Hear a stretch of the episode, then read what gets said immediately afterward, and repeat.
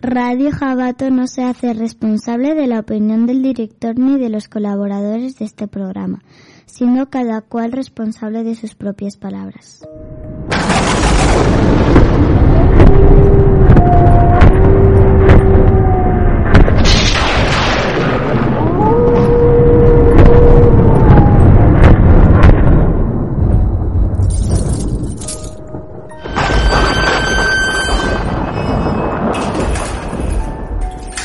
Diluvio universal es el nombre de una inundación mundial relatada en textos de algunas antiguas culturas. Un dios emite su juicio contra la humanidad, provocando que se inunde toda la tierra.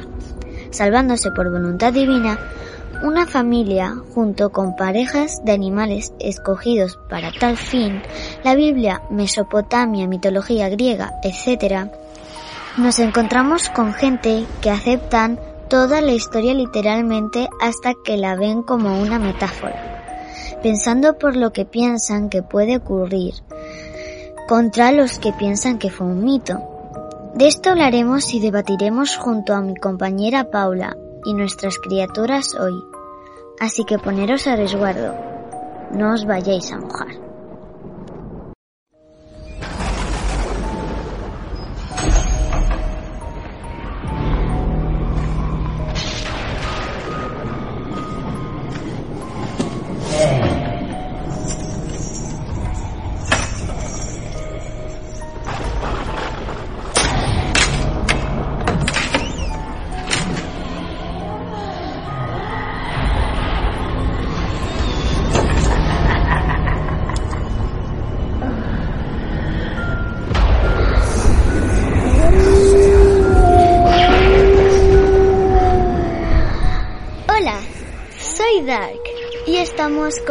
Paula.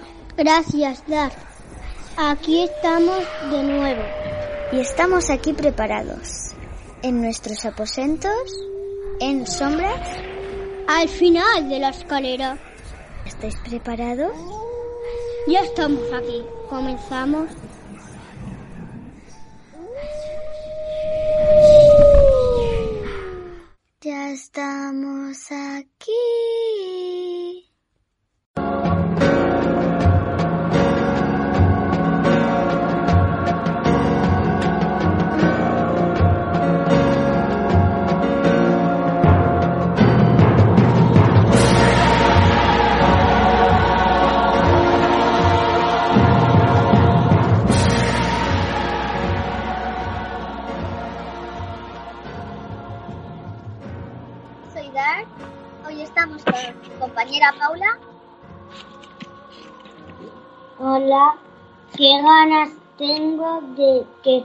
Nuestros amigos se mojen, Dark. La verdad que yo no sé mucho de, esto, por eso me quiero quitar algunas dudas también. Y bueno, que no sé, que no sé si ha pasado de verdad y tengo muchas dudas.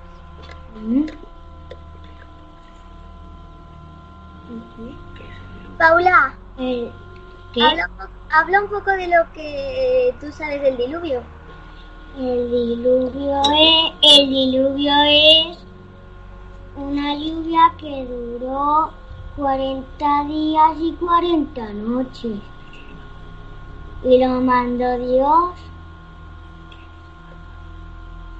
y hizo un arca Noé. Metió a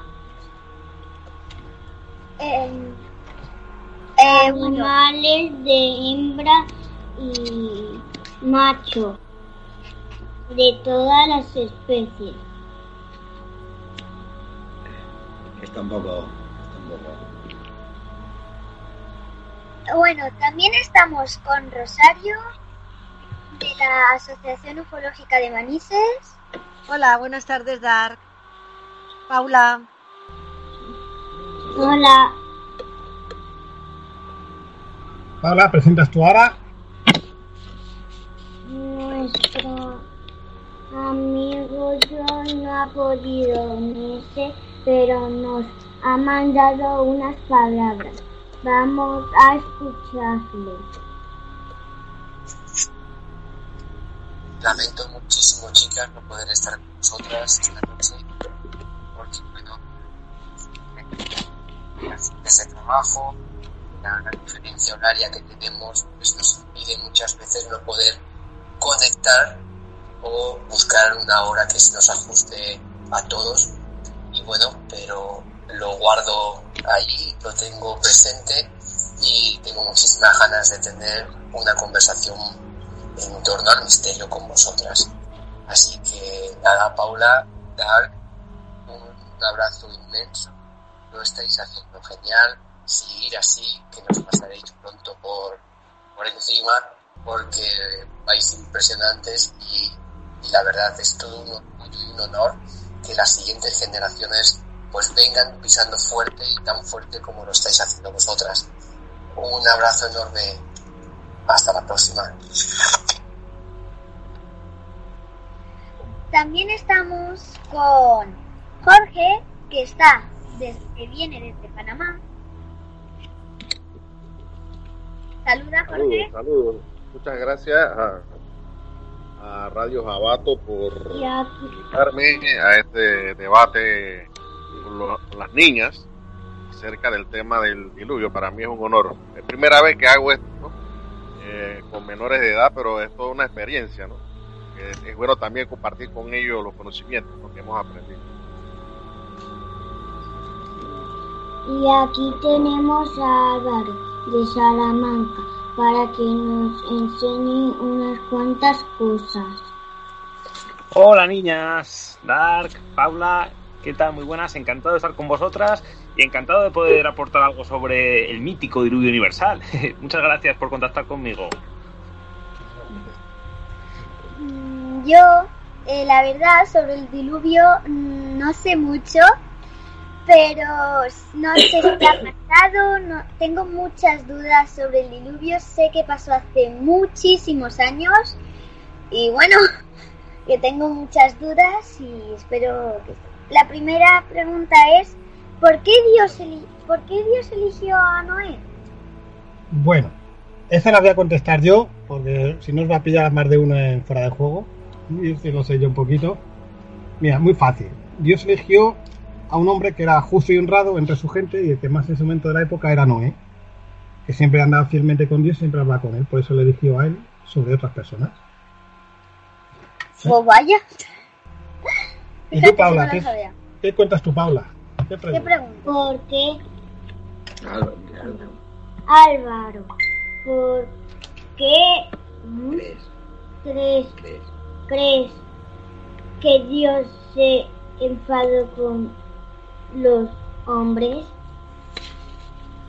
Pues mirad niñas, lo que dice la tradición bíblica es que en ese momento el hombre era muy malvado. Estaban las míticas ciudades de Sodoma y Gomorra, donde hacían toda clase de perversidades, eh, estaban todo el día con peleas, con riñas, hacían cosas malas que no debían, tenían mucho vicio. Entonces Dios, que había creado la creación, valga la redundancia, pues dijo, pues vais a estar haciendo lo que os dé la gana, pues nada, os elimino del mapa y se vuelve a empezar. Pero se fijó, como bien ha dicho Roberto, que había un hombre justo y a él le permitió hacer un arca para eh, salvar a él y a su familia y a, y a una especie de cada, de cada animal.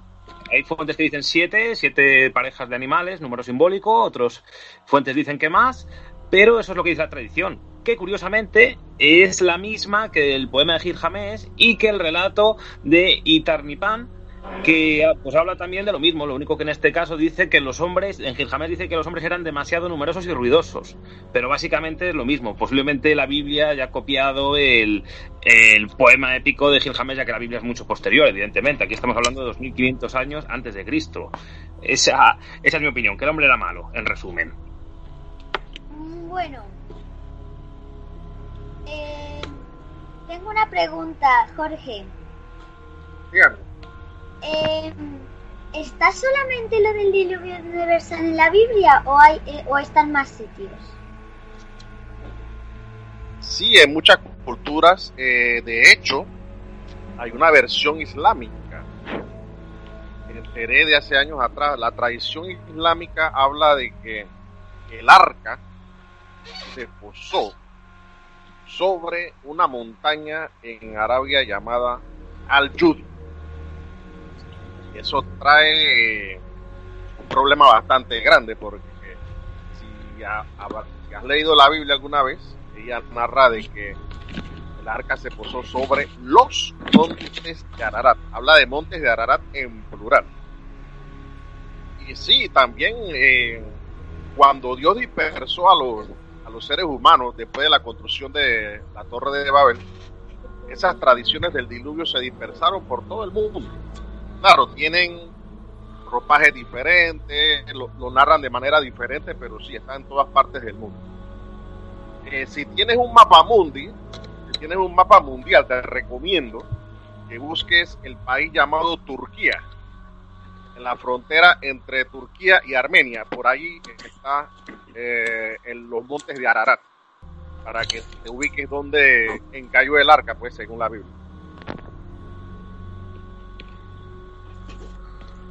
Y de hecho se han encontrado ahí, ¿sabes? De hecho se ha encontrado ahí ahora, hace poco. Restos de, de eh, el barco, dentro, eh, allí, de, de la arca de Noé. Sí, bueno, sí, del arca. Sí, en la era lo y yo, pero no, no se sabe. será el arca. Eso no se, Se- sabe. Se supone que en un, 100%. que en, el, que en un satélite eh, lo encontró y hay quien teoriza que, que mandaron que mandaron un grupo de los SEAL para, para recoger trozos de trozos de trozos de, de las maderas. Eh, eh, eh, Javi, lo siento, también estamos con Javi. Es que no lo hemos presentado antes. Buenas, me he colado aquí. Eh, Paula. Paula, te toca preguntar. Para Rosario. ¿Qué puso Dios al final? ¿Pero en qué te, qué te refieres? Eh, Explícaselo para que te lo pueda decir bien. que Dios puso algo al final. ¿Cómo supieron que, acaba, que había acabado el diluvio? ¿Cómo supieron que había acabado el diluvio?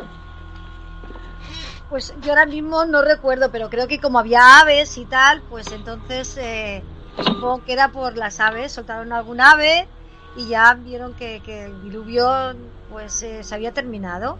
Duró 40 días y 40 noches y de alguna manera el hombre tuvo que enterarse de que el diluvio había terminado. También ya quizás está, yo porque... creo que yo creo que ya está preguntando por la señal, una señal. Una señal. Pues es que esa señal yo ahora no la recuerdo. La verdad lo siento, muy- pero no la recuerdo. Yo, como estudiado en Salesiano siempre, esa yo me la sé de tanto rollo que me han dado los, los curas. Esa señal está muy famosa ahora, por cierto. y allá en el país de ustedes está más famosa todavía. La señal sí. es muy famosa. famosa. Sí. ¿Quién la quiere decir? Jorge, ¿la dices tú? ¿La suelto yo? Quien quiera. Dale, déjame, de rela- déjame contarle la, déjame perfecto, contarle la, la señal. Perfecto, muy bien. Eh, si leemos el relato bíblico, ese dilu- eh, el total del diluvio, o sea, incluyendo la lluvia, los 40 días, las 40 noches, todo, estamos hablando de casi un año y un par de meses por ahí más o menos. Pero cuando las aguas se secaron, Jehová dijo que él se había arrepentido pues de haber hecho eso, que él prometió que más nunca, o sea, él le dijo a Noé, más nunca arraeré al hombre de la faz de la tierra porque las inclinaciones del corazón del hombre son malas desde su juventud. Y he puesto este arco entre las nubes, o sea, el arco iris, este arco entre las nubes como pacto para cuando caiga la lluvia y yo vea ese arco, me acordaré de mi trato contigo, o sea, diciéndolo Jehová a Noé. Eh, el arco iris, o sea, es un recordatorio de que Jehová prometió que más nunca iba a destruir la tierra mediante agua. Y prometió que no iba a faltar ni el invierno, ni la primavera, ni el verano, ni el otoño, ni el día, ni la noche.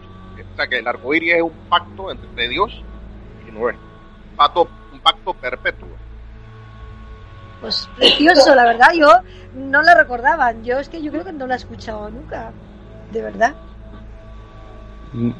Pero A- ha sido a mí una buena pregunta, ¿eh? Que Paula me ha pillado, ¿eh? Vaya si me ha pillado.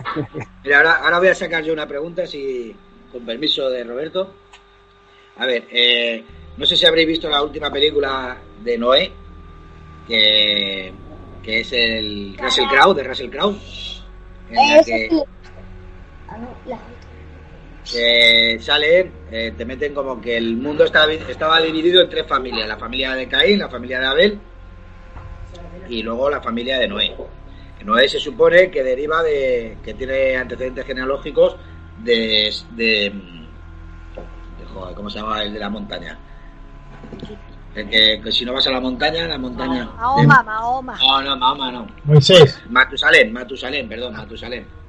De Matusalén. el de Matusalén es de los, bien de los años, ¿eh? Eh, Es de, sí, de que vivía, que vivía, sí, me he equivocado yo. Vale, vale. Vale, pues se supone que ahí te lo marcan como que de Matusalén y demás. Entonces, eh, en, el, en la película lo meten como que, que en la Tierra estaban conviviendo ángeles, las familias estas de Caín, la familia de Abel, y que solo las personas, eh, como bien habéis dicho, la persona decente, en este caso Noé, eh, se sobre- sobrevivía, ¿no? Pero en todas las en todas las historias de las religiones comparadas, sabéis que en todas las partes del mundo tenemos la imagen de, de un diluvio. Lo tenemos en Nueva Zelanda, lo tenemos en Sudamérica, lo tenemos incluso en África.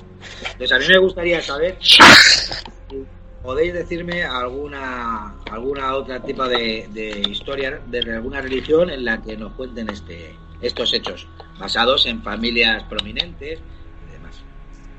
Sí, sí, sí, sí, sí, sí.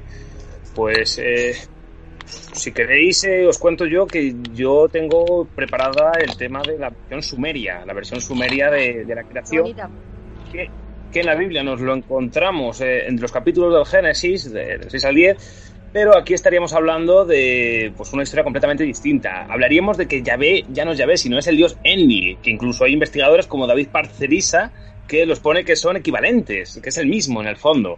Pero aquí la- las diferencias estarían, por ejemplo, que cuando crearon a los eh, a estos hombres híbridos entre los humanos y los antiguos dioses, hicieron una especie híbrida, pues en principio crearon a siete. Es diferente, serían siete hombres y siete mujeres. Pues vendría que Enlil estaba casado con Ea, que era la diosa, y de ahí pues veían que el hombre se había hecho muy malo, se había multiplicado muy rápido, se había hecho malvado y cruel y despiadado, así en versión Disney para los niños, y eh, también lo mismo, les mandó un diluvio, pero se fijó que Utnapishtim era un ser bondadoso, es la misma historia similar, era un ser bondadoso que también le dijo lo mismo, que cogiera a toda su familia, a especies de animales vivientes, a los más representativos, y también lo mismo, que los metiera en un arca. Pero eh, en este caso hay algunas diferencias, porque por ejemplo, también es lo mismo, que en este caso en vez de durar 40 días, duró 6 días y 6 noches, y al 7 ya se calmó. En este caso eh, se había convertido todo, todo en arcilla, que también tiene un simbolismo, ¿no? La, la famosa arcilla que también está en la Biblia. Y después, en este caso, en vez de, de soltar solamente la paloma, que es el caso de, la Biblia, pues aquí soltó una paloma y más tarde una golondrina. No sabemos el significado, pero como no volvió ninguna de las dos, ya lo último soltó un cuervo. Y cuando este volvió, eh, que había encontrado un lugar donde posarse, pues eso quería decir que las aguas se habían retirado. Pero básicamente lo que ha hecho la Biblia es un poco un, mix de esto. Esto es interior. Aquí estamos hablando eh, de algo mucho más allá. Y, luego, des- después de esto, como yo,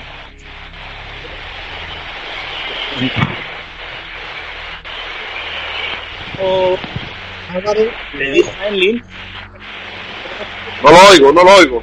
no, se va. Álvaro se la, se la ha cortado Álvaro, se la ha Sí, cortado. sí, yo no tampoco lo escucho. Ah, se me ha cortado. Ostras, esperar, esperar. Pongo datos. Hay niebla de fondo. Pues voy contestando yo mientras Álvaro soluciona el problema técnico a la, a la pregunta de Javier. Sí, Hola, ahora, ahora ya sí, ¿verdad? ahora se te oye perfectamente. Vale, sí, ahora he puesto datos. Es que, es que tenía wifi, perdonadme, ¿eh?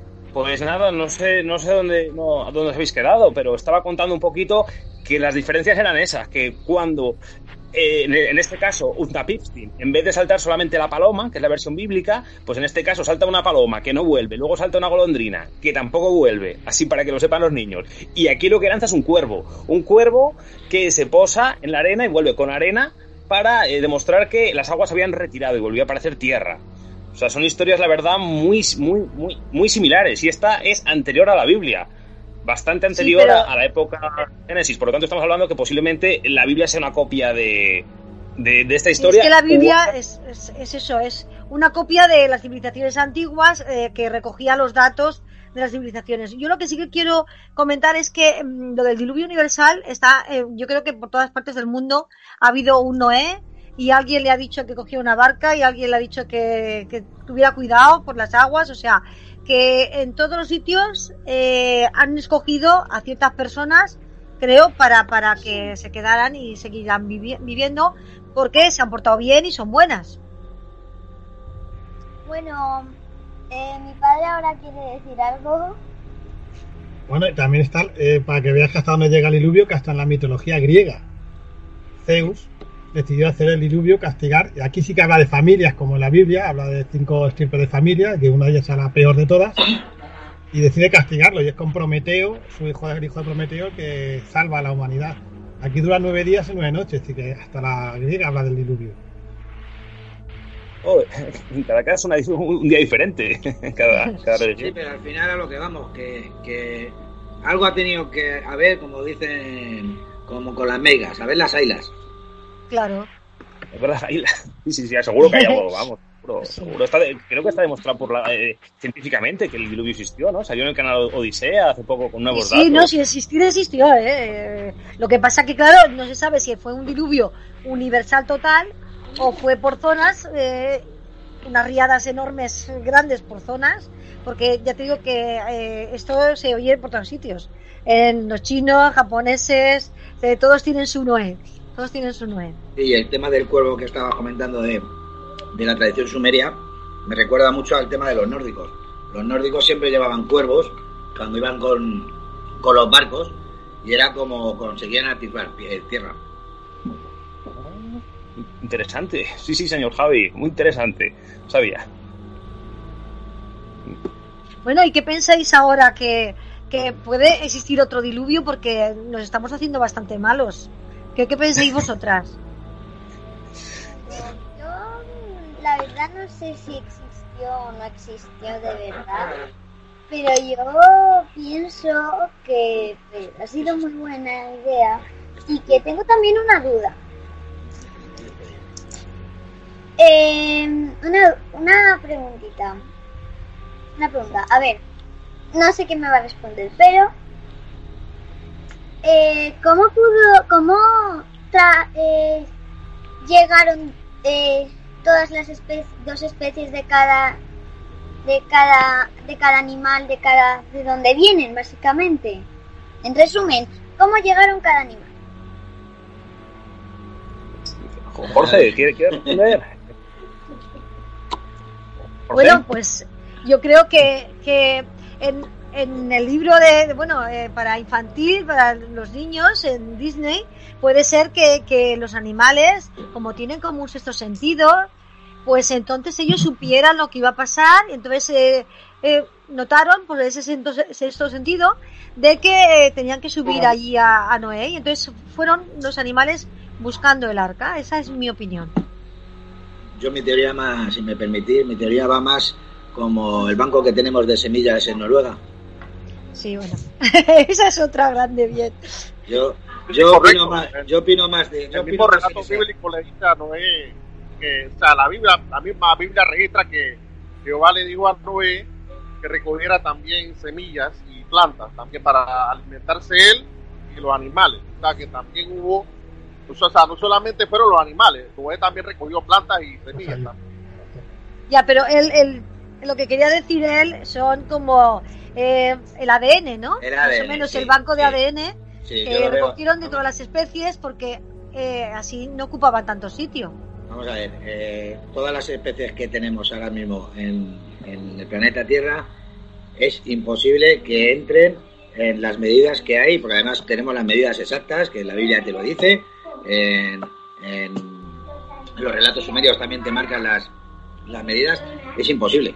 Por mucho que tuvieran tres plantas, porque te decían que en la planta de abajo tenían que ir los que no, los que no tocaban pie.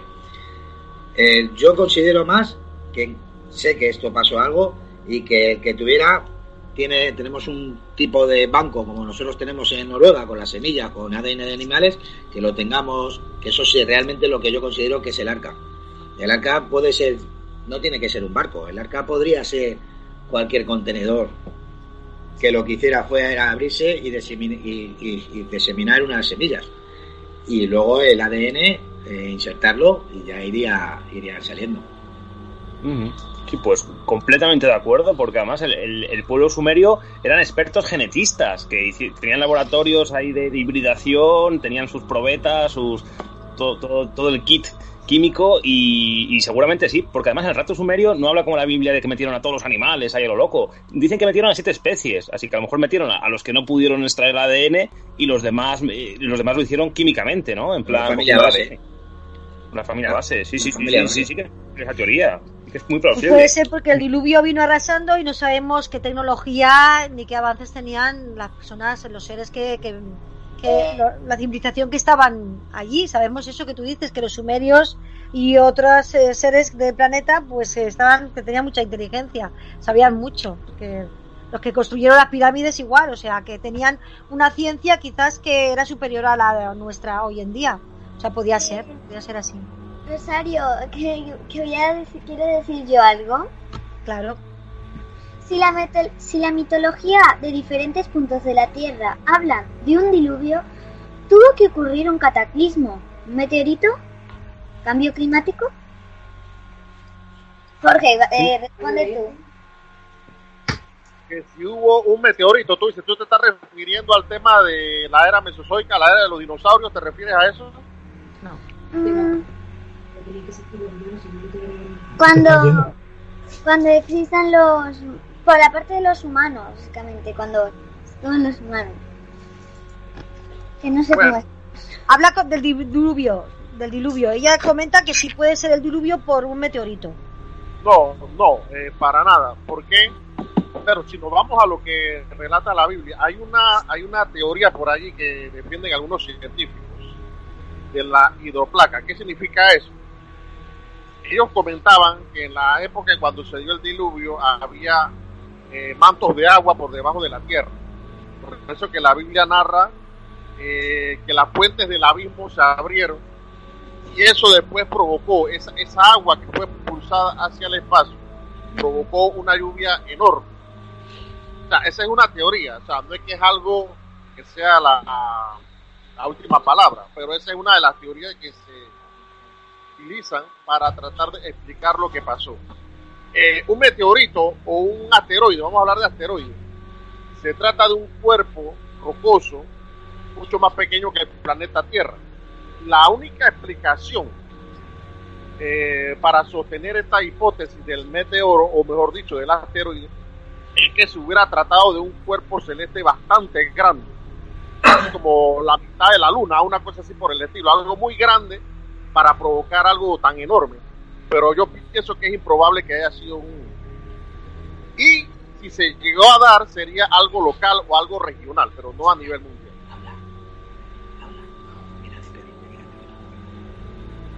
No sé si me escuchan, ¿no me escuchan? Sí, sí, Sí, se sí, te sí. escucha perfectamente. Bueno, cambio climático, puede ser cambio climático, porque la Tierra siempre pasa por temporadas, le pasa como a nosotros. Eh, está creciendo, luego le salen granos por la pubertad y son, eh, yo creo que también son cosas de la Tierra.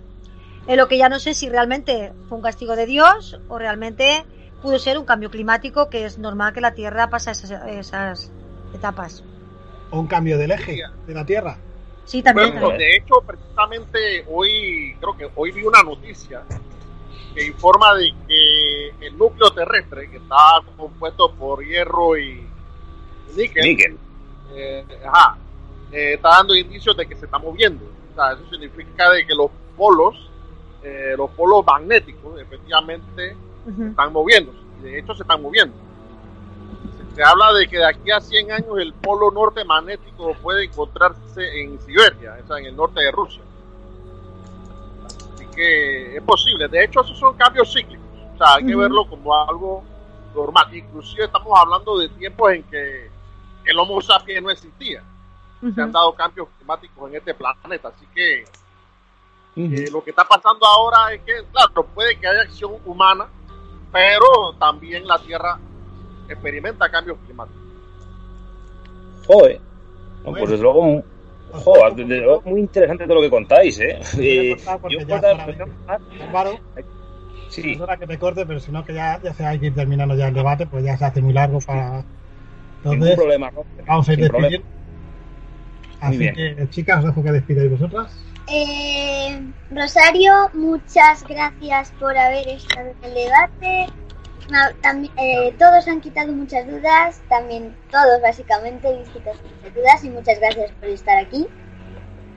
Muchas gracias, Dar. Vas a ser un artista de, de la locución porque ya verás tú en un par de años cómo vas a triunfar. Y Paula, muchísimas gracias por estar con las dos. Me ha parecido estupendo este programa, de verdad, muchas gracias. Muchas gracias a todos. Ya, esto es que Paula si quiere despida también a Álvaro. Ah, vale.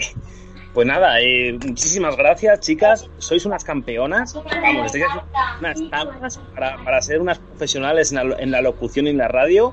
Que cuando sois mayores, vamos, vais a ser la la envidia de todos y todas. Así que nada, más niños, acordaos los cuentos de Disney, que estaban esos dioses, de, por ejemplo, de Hércules, de Eolo del viento, de Zeus, que lanzaba rayos, pues a lo mejor es que los, los dioses se enfadan con nosotros cuando somos malos y nos lanzan rayos, nos lanzan tormentas. A lo mejor tiene que ver por ahí que la Tierra es un organismo vivo y reacciona a esas teorías de Gaia. Así que yo es mi opinión. Yo creo que son los dioses que se enfadan con nosotros. Y ese es mi punto de vista. Muchísimas gracias, chicas, por todo. Un abrazo. Muchas gracias a ti también.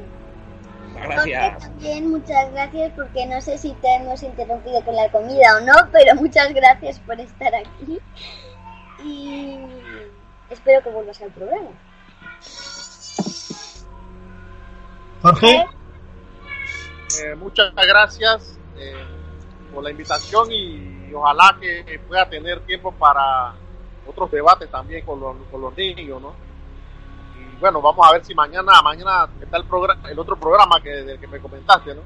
Sobre las señales. Vamos a ver si nos conectamos también a ese programa. Bueno, eh, muchas gracias a Javi y a Paula. No, no sé si está Paula ahora, pero muchas gracias. Paula se ha tenido que retirar, son las cosas del directo. pues muchas gracias a todos. Eh, para ser la primera vez, pues es un placer, lo hacéis todo muy fácil y da gusto, de verdad, un placer. Pues bueno, esa es la idea. Muchas gracias a todos de verdad. si el diluvio existió o no, está claro que cuando hubo muchas culturas que hablan de lo mismo es porque algo debió ocurrir. A lo mejor no fue un diluvio como se habla de toda la Tierra, pero algún cataclismo sí que ocurrió. Pero como siempre decimos, creer o no creer, lo dejamos a los que oyen. Nosotros aquí solo informamos. Pues nada, recordad que luego esta noche sale el programa de señales. Exactamente. Se graba hoy viernes, pero mañana sábado, como ha dicho uh, Jorge. Así que os dejamos que lo escuchéis. Un saludo a todos. Adiós. Venga, hasta luego. Hasta luego.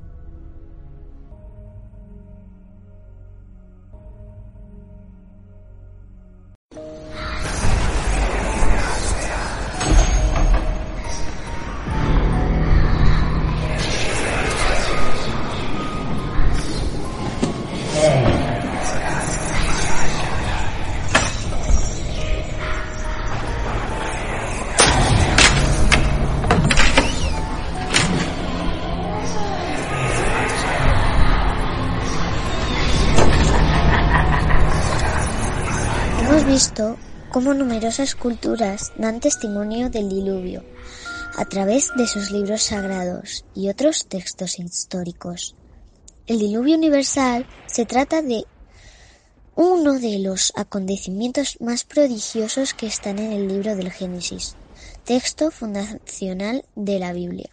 Pero no obstante, la historia de una tempestad que arrasó por completo toda la, todo lo que encontró a su paso, no es una historia exclusiva de la Biblia.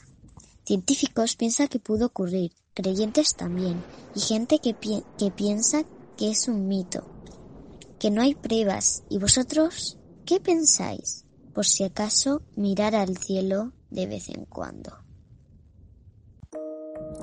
Pues aquí nos despedimos. Un placer haber compartido un rato con los oyentes. Ya nos encerramos aquí en nuestros aposentos, en sombras. Al final de la escalera. Os amenazamos que volveremos. ¿Estáis seguros de estar solos?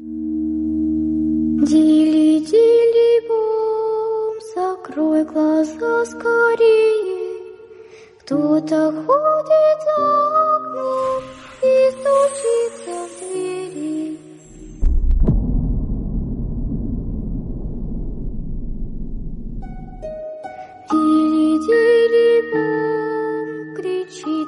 Ночная птица. Он уже пробрался в дом,